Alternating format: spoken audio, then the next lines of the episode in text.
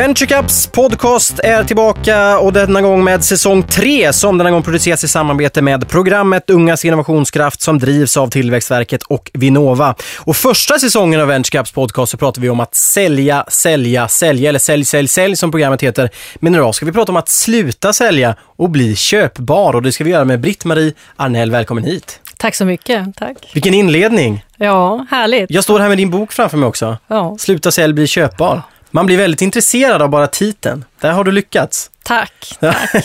hur berätta, hur gör man? Hur gör man? Ja, titeln och inledningen är ju precis det vad det handlar om, att, att vrida på perspektivet och att man kan bli så mycket bättre på att sälja menar jag, om man vrider på perspektivet och ser det från en andras perspektiv.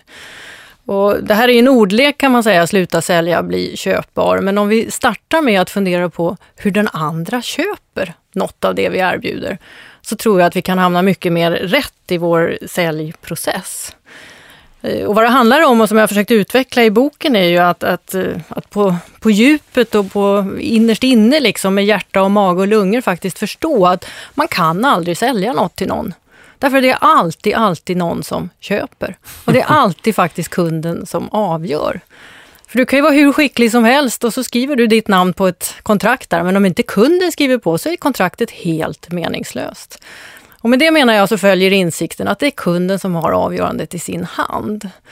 Eh, och jag använder också det här begreppet köpa i väldigt vid bemärkelse. Nu, nu kanske vi har lite fokus här på själva affären, sluta avtal, få del av pengar, göra ett uppdrag. Men jag tycker man kan tänka också bara jag möter någon och vill, om jag vill berätta något för dig Anders och övertyga dig om något, så vill jag ju så småningom att du säger, ja men det köper jag.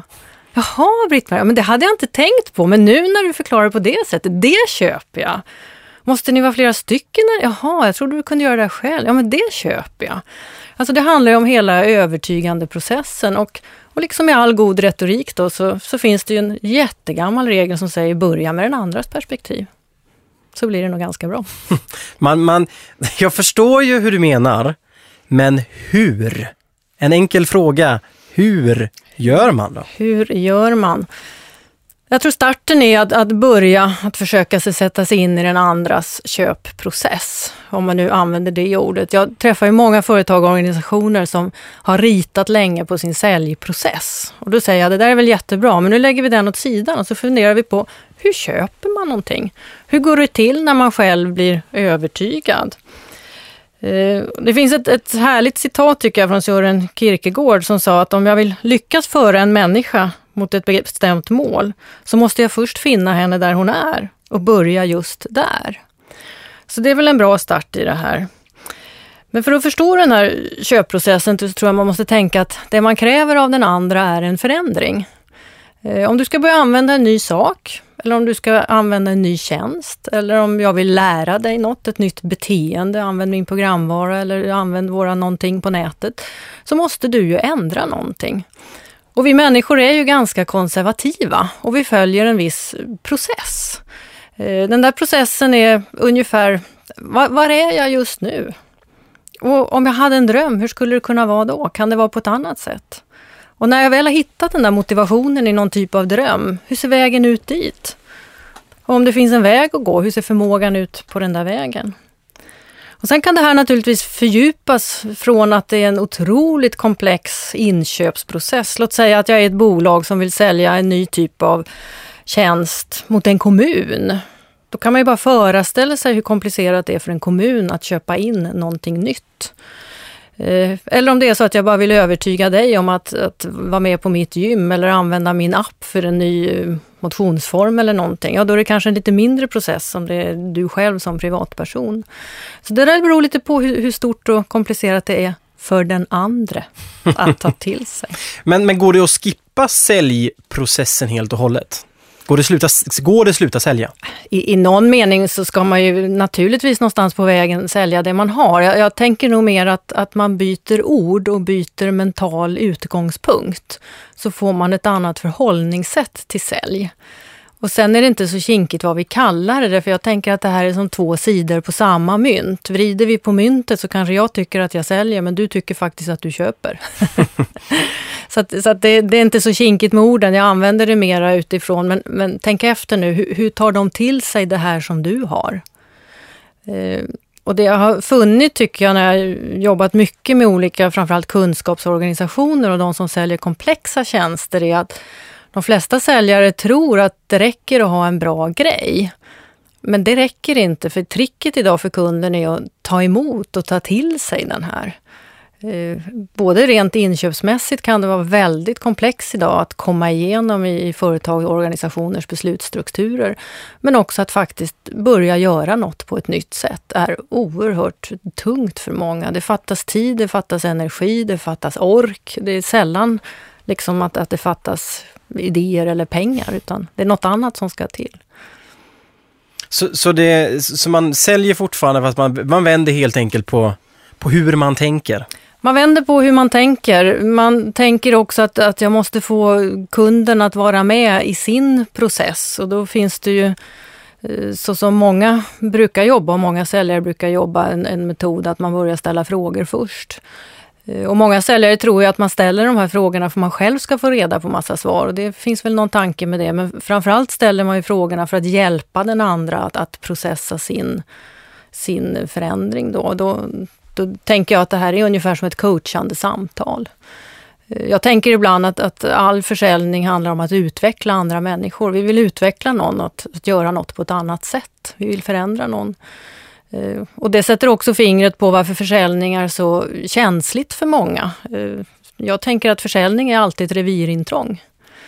Men det, det, det, vet man ju när, ja. när någon ringer till en. Ja, mm. där, därför att bara att jag ringer dig och säger hallå, jag har, så, så skickar jag en signal som säger för det du har idag är inte tillräckligt bra Anders. Och det du gör idag är inte tillräckligt bra. Och jag har någonting som du skulle kunna göra bättre. Och det är ju ett häftigt revirintrång ett häftigt revirintrång vi gör, både i andra människors världar och i andra organisationers världar. Och därför måste man tassa lite försiktigt. Hur ska man göra istället då? Det känns ju ändå som en ganska vanlig, både, både man ser jobbannonser där man söker säljare, det är det man ska ringa kalla samtal. Eh, men hur ska man, hur ska man göra istället? Om vi startar med kalla samtal så tycker jag att man aldrig ska ringa ett kallt samtal om man inte har det jag kallar en krok. Och en krok är ett skäl för den andra att du ringer upp. Eh, det vill säga, jag, jag ägnar mig ganska mycket åt omvärldsbevakning innan jag överhuvudtaget tar kontakt med någon. Eh, funderar på vad står de inför, vad är viktigt för dem, finns det något jag kan hitta på deras hemsida, finns det något jag kan läsa om i media, finns det något bra tillfälle när det är läge för mig att ringa upp. Därför så fort du ringer en annan människa så, så händer följande i den personens huvud. Vem är det? Vad vill du? Varför stör du mig? Och man måste ju ha ett bra svar på de där frågorna. Så då kan man ju säga något i stil med Hej, det är Britt-Marie Arnell på Aredo. Såg på er hemsida att ni nu ska utveckla er mot att bli mer köpbara. Och sen kommer då världens bästa säljpitch, den heter Det är det jag jobbar med. Eller det är det vi jobbar med. Jag skulle gärna vilja träffa dig för att reda ut hur ni tänker kring den här frågan. Och då har jag gjort flera saker. Jag försöker hitta ett tillfälle där jag träffar rimligt rätt. Det här är något som finns i deras huvud, deras agenda, deras medvetande. Jag har öppnat, fått in lite, lite glimt in i reviret, kanske. Två, jag slipper den där omständliga presentationen. Jag hakar på mig själv utifrån. Jag vet Anders att ni jobbar med att hjälpa nya företag att etablera sig. Det är det jag jobbar med. Ska vi träffas och diskutera det du och jag? Det vill säga jag hakar på mig själv på det den andra står inför. Och sen kommer det tredje tricket i det här. Det, jag skulle gärna vilja träffa dig för att reda ut var ni står och vart ni är på väg. Det vill säga, jag säger inte att jag vill träffa dig för att presentera mina tjänster, utan jag vill först ta reda på var du är. Och sen om vi hittar något, då kanske det är läge att komma tillbaka med en idé. Men det vet vi inte på det här stadiet. Så det är första skedet kan man säga. Så det handlar egentligen om att lära känna kunden lite grann kan man säga? Ja, och vara varsam. Ja, lära känna framförallt vara varsam för timing. Uh, jag tycker när jag intervjuar nästan alltid mina kursdeltagare när jag är ute och frågar vad var avgörande för affären. Jag får nästan alltid svaret att det var rätt läge, det var rätt timing, vi kom i precis rätt tid eller vi fick vänta ett år men nu var det läge. Och, och det där måste man vara lyhörd för. När, när är det läge och timing? Precis, för oftast när man hör prata om timing så är det många som säger ja men det är en magkänsla, det är, man måste känna av det. Men, men om man inte har en aning, hur ska man göra? Finns det några lättare knep? En, en, variant som jag tycker kan vara bra, inte minst om, om man är ung och nyetablerad, det är ju att, att eh, använda det här samtalet som en undersökningsmetod. Eh, så gör jag själv ibland och så gör jag själv ibland när jag ska göra research om kunders kunder.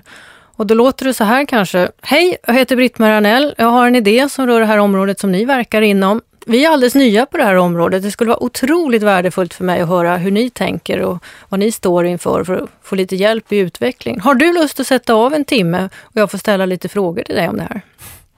Man blir sugen direkt. Ja, och det fascinerande händer att de flesta människor säger ja gärna. Det vore spännande. Inte minst tror jag om det är en ung människa i andra änden så vill många hjälpa till. Och vi har klivit ur bägge två ifrån den här fällan. Jaha, vill du sälja något? Nej, det har jag inte tid med. Fast det är det egentligen man vill då? Ja, det är det man vill. Men man vill inte göra det om man inte hittar ett skäl till det.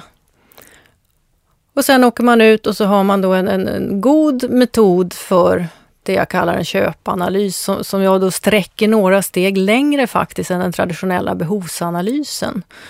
Eh, utifrån att reda ut också hur, tar man till sig det här? Hur går det till att köpa? Hur går det till att införliva det du har att erbjuda? Jag står här med din bok eh, framför mig, Sluta sälj, bli köpbar. Eh, och när man kollar på, på innehållsförteckningen och alla, det är tio kapitel i boken, så börjar varje kapitel med Hur tänker kunden? Mm.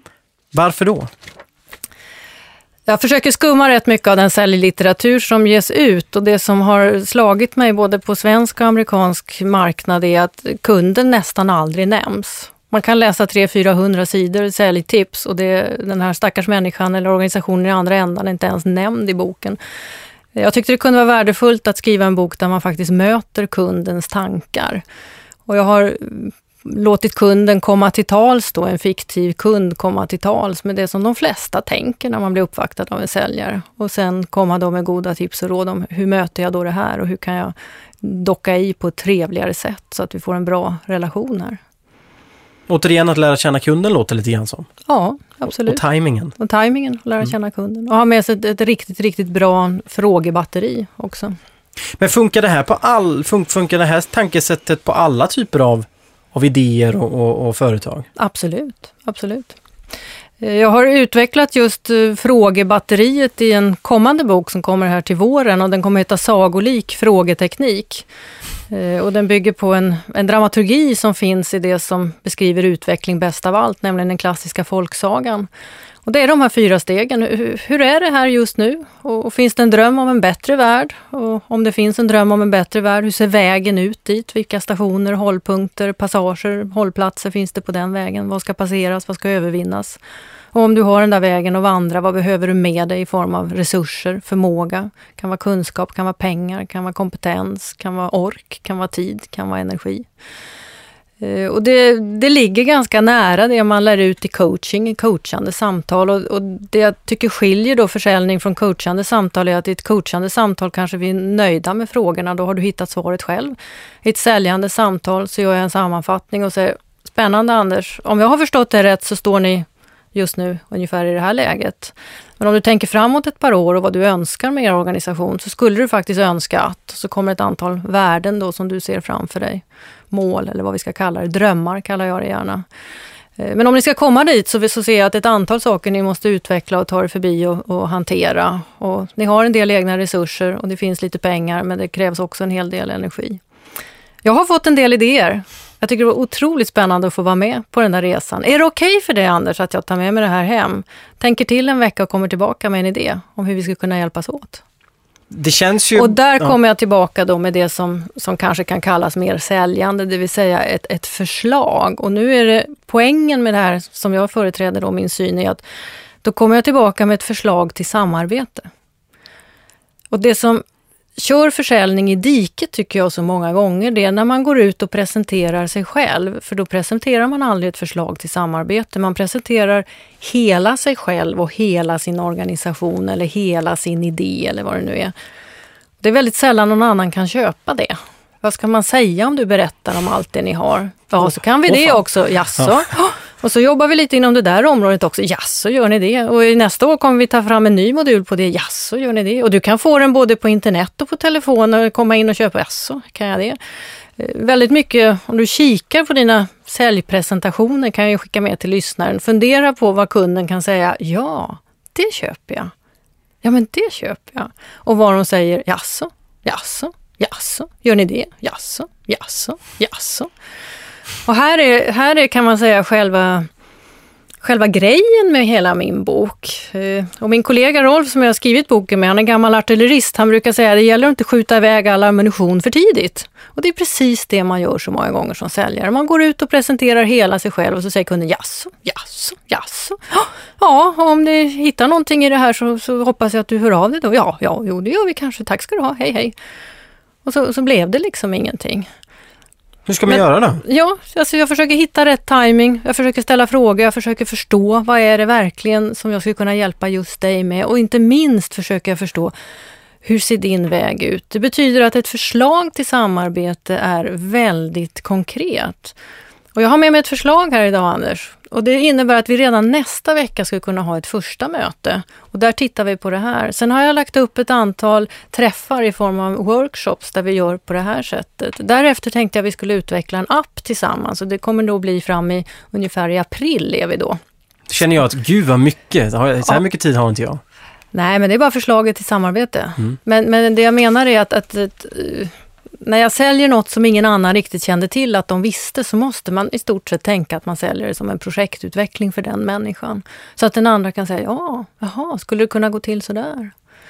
För det jag hamnar i som kund många gånger är att, ja men jag hajar att det, det du säger är bra, men, men hur ska jag få in det i din värld? Jag brukar säga ibland, jag köper vad du säger, men vad vill du att jag ska köpa? Kan ta den en gång till, för den är väldigt tankvärd. Jag köper vad du säger, men vad vill du att jag ska köpa? Uh, och inte minst många gånger idag, både tror jag när vi vänder oss till privatpersoner och till företag och organisationer som jag jobbar med, så ska ju den här personen berätta för någon till. Är det en privatperson så ska de hem och dra det vid köksbordet eller för barnen som har inflytande numera. Är det ett företag ska de dra det för kollegor eller chefer. Vad vill du att jag ska köpa? Ja, de sa att de jobbar med. Jaså? Jaså? Och så är vi tillbaka där igen. Alltså måste det vara väldigt, väldigt konkret. Hur, hur mycket mera hur än vad? Men hur tidigt ska man presentera det här eh, konkreta samarbetsförslaget då? Om det är så lyckosamt att vi har fått till det här riktigt bra mötet du och jag, då gäller det att vara snabb. Då är det, då är det mycket entusiasm och då är det mycket mer, alltså man börjar med att vara väldigt lyssnande. Eh, och jag tycker också att det är extremt viktigt att skilja på de här mötena så att man i första mötet bara ställer frågor och lyssnar och definitivt inte ägnar sig åt det här pingpongandet. Och pingpongandet, det låter ungefär så här. Uh, har ni funderat på om ni skulle göra någonting på det här området? Uh, bla bla bla. Ja, jo, vi har väl haft det. Ja, det är precis det vi jobbar med faktiskt. Det vill säga, så fort jag får en boll så skickar jag tillbaka den. Låt bli det. Utan bara lyssna, notera, anteckna, ta med dig på ett block så att det verkligen syns att du är intresserad. Och sen smider man snabbt och säger, det här var ju otroligt spännande. Jag blir jätteinspirerad bara nu. Är det okej okay att jag tar med mig det här hem och kommer tillbaka på fredag med en idé? Då har man en vecka på sig kanske. Känns, på ett, jag förstår precis vad du menar. På ett sätt känns det också som ett mer, man är bara lite mer, en lite mer ödmjuk säljare. Man kan kalla det ödmjuk, jag kan kalla det låt den andra få tid att hänga med i processen. För du har faktiskt överfallit en annan människa. Eh, trängt dig in där, börjat berätta om något som den inte hade en aning om, tror och så många säljare förväntar sig att den andra ska säga Gud vad bra, hade jag aldrig tänkt på, kan jag få en nu? Och det kan ju lyckas någon gång om man säljer något väldigt enkelt som den andra precis just hade gått och funderat på väldigt länge. Men väldigt sällan så lyckas det. Man... det. Det, krävs lite tid i den andras hjärna. Låt den andra få en chans att vara med på tåget. Man hör ju ganska ofta, eh, och vi, i Venture Cup och i andra sammanhang, att nej men jag är ingen säljare, jag, jag, nej det är ingenting för mig. Kan alla ta till sig det här som du, som du eh, din teori att bli mer köpbar? Jag tror att många tycker att man inte är säljare för att man just tycker att det är obehagligt att vara den där lite påträngande, buffliga, tränga sig på säljaren. Eh, jag tycker nog att de flesta jag har jobbat med, jag har jobbat med mycket stora företag, mycket organisationer, väldigt mycket människor känner sig oändligt mycket mer bekväma med det här sättet och oändligt mycket mer bekväma att se det som en undersökande säljmetodik kan man säga. Eh, det lämnar ju också ett, ett schysst utrymme tycker jag i slutet av samtalet att faktiskt kunna kliva av Och det kan ju låta så här, det var ju spännande att träffa dig Anders. Om jag har förstått dig rätt så, så anser du att ni är helt fulländade idag. Det, allting I- är helt princip, perfekt i ja. princip. Och om du tittar framåt så finns det ingenting du ser att ni skulle kunna behöva eller tänkas utveckla eller vill förändra utan du är väldigt nöjd som det är. Eh, ni har heller inte funderingar på att eh, ta till er någonting nytt och det finns för övrigt varken tid eller pengar och, och, och knyta några nya samarbeten. Jag tycker ändå det var väldigt spännande att få höra hur ni jobbar och vad ni tänker kring och, och låt oss hålla kontakten så kan vi väl ses om ett år och se, ta en lunch och se hur läget är då. Alltså ett värdigt sätt för bägge parter. Eh, om om jag inte hittar minsta glipa, minsta utrymme, ja då, då får jag väl avvakta tills det är ett bättre läge. Men i vilken del tycker du, eh, om, man, om man säger att man har sin affärsidé klar, man ska starta sitt företag. Eh, ska man börja med det här kanske redan innan man har startat företaget eller är det först när man faktiskt ska börja sälja och få in pengar? Hela vägen tycker jag. Jag tycker att man för den här dialogen ständigt med människor. Det är ju otroligt bra att hela tiden stämma av sin affärsidé. Eh, och det som är en viktig tanke i det här, att, att man kanske vill hålla lite hemligt vad det är man gör, själva sin grej då. då. Eh, det är ju inte den man ska fråga om, utan man ska ju fråga om vad den har för värde för den andra, varför det är viktigt. Eh, och det ska man ju vara väldigt, väldigt nyfiken på. Om jag nu har hittat på något som förenklar livet för en annan människa, privat eller organisatoriskt, så ska jag ju vara oerhört nyfiken på varför det är viktigt för andra, det vill säga vad ligger det för värden i potten, det man då på säljspråk kallar kundvärden. Och det kan människor alltid prata om, även om de inte visste vad du behövde. Och när kommer man med själva lösningen då så att säga? Man kan ju prata om ett problem och ett värde för kunden men när, kommer man, när ska man presentera sin lösning? Ja, som jag sa, hittar du en glipa så snabbt på en vecka senare med en idé, ett förslag till samarbete eller en förslag till en idé. Om det inte är något som du har oerhört enkelt, du har grejen i bakfickan, det är en ny tandborste och så säger du spännande, men jag tror faktiskt att det här som, som jag har filat på, är det okej att jag visar den? Och så tar du fram den om den är klockrent rätt. Men så är det ju sällan när vi säljer tjänster eller lite mer komplexa saker som ska utvecklas. Så där får man ju ha lite e-, egen feeling för när det är läge. Men, men är det till och med så att kunden att, att bli köpare innebär, köpbar, innebär det att kunden också är med lite grann och, och utvecklar min idé och min, min produkt eller min, min tjänst, vara? Ja, det tror jag i någon mening och inte minst och alltid så utvecklar kunden ditt sätt att prata om den. Eh, du kanske inte ändrar på din produkt om du har uppfunnit en sak, ett nytt gem till exempel, men men du kanske får, du kanske, du får med all säkerhet oerhört värdefull information om hur kunder talar om detta. Vad var det som var själva pointen med det nya gemet? Och det är kanske något som du själv aldrig hade tänkt på. Du har hittat alla dina så kallade uspar och kundvärden och så säger kunden, vet du, det bästa med det här nya gemet det är att jag sparar så mycket tid när jag slipper ligga på golvet och leta efter dem när jag välter ut burken som jag gör varje dag. Okej, nu hittar jag bara på naturligtvis, men, men det är sällan så att vi faktiskt vet vad det är egentligen om vi går in det jag kallar värdekedja uppåt, vad som är viktigt för kunderna. Där lär man sig någonting hela tiden. Men, men du hade ett väldigt bra exempel där, gemet. Vi har tagit fram ett helt nytt revolutionerande gem som jag har, eh, ska ut nu och, och försöka, jag ska försöka bli, göra det här köpbart. Eh, jag vill inte sälja. Va, vad är det första jag ska göra? Om jag, om jag var i den situationen, jag, jag skulle ringa upp, säg, säg tio personer, eh, tala om det här. Hej, eh, nytt företag på gång. Vi är ett par stycken unga tjejer här. Tycker det vore otroligt värdefullt att få låna dig 40 minuter, 45 minuter eh, och höra hur ni resonerar kring ett område på kontoret som faktiskt har ganska stor betydelse för alla människor. Eh, och jag har förstått att du är en, en klok och vettig människa. Det ska vara så otroligt värdefullt. Är det okej? Passar det på tisdag klockan 10? Eller torsdag klockan 12 eller vad vi nu hittar på.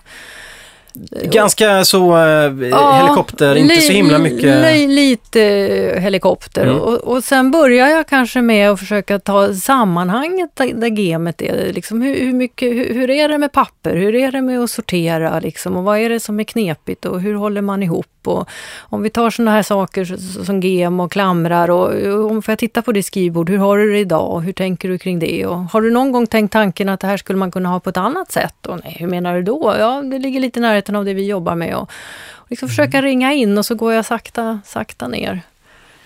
För, för motsatsen är ju att jag ringer upp och säger Tjena, hej, jag har hittat på ett nytt gem, får jag komma ut och presentera det för dig? Är, man kan vinna på Bingolotto också, men de flesta säger nej, det har jag inte tid med. Och då får du det klassiska svaret, kan du skicka något? på mejlen. och det, och så, så det, dit, vill man, ingen... dit vill man inte komma alltså? Nej, eh, därför att om du tänker så här, så många människor du träffar, så mycket prat som det är i arbetslivet. Vad av alla dessa ord kommer du ihåg? Och vad när det gäller känsla kommer du ihåg? Kommer du ihåg en människa som skapade ett riktigt gott och spännande möte och en god stämning? Ja, jag tror att du gör det. Det här kändes bra liksom. Eh, däremot alla de här orden och alla powerpointsen och alla beskrivningar, det rinner ju ut i ena örat och in i nästa. Och, och, och, hela poängen, vi brukar ju säga, när jag frågar kursdeltagare vad viktigt när man säljer, då ropar alla i kör, väcka förtroende! Ja, ja det, det är ju helt riktigt, men, men hur väcker man förtroende då? Jo, det är ju genom ett mänskligt möte. Och det gäller ju att få till de här mänskliga mötena på något sätt. Men nu pratar du i, i nästan enbart om att ringa upp folk, men finns det andra sätt man faktiskt ska kunna nå sina kunder? Absolut, absolut. Och det där kan ju ni, ni, som är yngre bättre än vad jag kan idag. Idag tror jag att sociala nätverken och den typen av medier är extremt betydelsefulla. Uh, och backar vi tillbaka till det så tror jag att det är extremt viktigt vilka du väljer av de här första som får vara med så att säga, för de sprider i sina nätverk. Så det är, det är inte, vi... det är inte tagelskott ut över alla utan nej, man får nej, välja? Nej, utan där ja. väljer du och, och är det någonting som riktar sig till den typen av människor som läser bloggar och annat, då skulle jag ju välja kända bloggare och kända människor som rör sig i rätt nätverk och de som ja, ingår där man ska ingå så att säga och försöka börja där och så få dem att prata om det. Det är ju absolut Men det är exakt samma, samma procedur så att säga? Ja, det tror jag man kan använda. Man kan använda. Nu har vi ju lite halkat in kanske på marknadsföring mera. så att, eh, det, det, där beror ju lite på vad, vad det är för typ av tjänst man säljer. Jag menar, går, går vi åt extremen, du har en produkt som ska bara handlas online, du vill aldrig träffa någon människa överhuvudtaget, för själv vill du helst ligga på en söderhavsö och bara se hur det tickar in. Liksom. Ja, då har vi det låter kanske, skönt. Ja, visst låter det skönt. Många drömmer om det. Men då, då har vi kanske både marknadsföring och försäljning som är mycket mer mekanistisk och mycket mer på nätet. Det jag pratar om är ju väldigt mycket mänskliga möten, det personliga mötet. Och, och det är lite olika saker beroende på vad man säljer. Eh, jag närmar mig mera de som jobbar med tjänster och det som är lite mer komplext och där man måste träffas för att tala om saken på något sätt. Så det är lite olika. Men om, om vi säger att jag skulle ringa upp dig och säga att jag ska, ska säga, börja sälja ett gem nu, Britt-Marie. Eh, har, du, har du tre bra tips till mig vad jag ska tänka på? Tre tips. Hitta tio riktigt bra uh, människor du litar på som är bra opinionsbildare, som har bra nätverk. Be att få träffa dem och uh, lyssna om allt du kan hitta på kring det här med vad, hur, hur hanterar man själva situationen som har med GEM att göra. Uh, tänk igenom vilka medier, var man hittar letar, vem, vem, vem söker man sig? Hur söker, igen, hur köper kunden? Hur köper kunden gem? Börja där och fundera på var ska jag då finnas? Var ska jag då synas? Eh, och sen en tredje som jag tror mycket på, jobba med det idag som är lite kul, som väcker en upplevelse som, som sticker ut. Jag tror att vår värld är överfylld av fakta. Och jag tror ingen orkar läsa hur mycket ditt gem väger eller vad det är gjort av eller sådär. Men man kanske kan göra någonting kul med det där gemet. Man kanske kan göra en app som utvecklar sig till någonting eller ja. Jag tror mycket på att vi människor vill bli, vi vill bli lite roade, vi vill ha ett skratt, vi vill få en god känsla. Kan du hitta något som ger en god känsla? Och det handlar väldigt mycket om att tänka i nya banor och få andra perspektiv. Ja, absolut. Absolut. Och jag tänker att de orden, Britt-Marie, får avsluta detta. För det går väldigt fort när man har roligt och jag tror nog att jag och ni som har lyssnat har lärt er väldigt mycket om att man ska sluta sälja och bli köpare och lära känna sin kund. Har jag sammanfattat det ganska bra där? Alldeles utmärkt. Britt-Marie, tack så jättemycket för att du kom. Tack. Och tack för att ni har lyssnat på Venturecaps podcast säsong 3. Och ni hittar de andra säsongerna på Venturecaps hemsida venturecap.se. Och de finns ju också på iTunes och för Android och på alla möjliga ställen på internet som är så stort och fantastiskt. Jag heter Anders Nyberg, tackar för mig. Hej!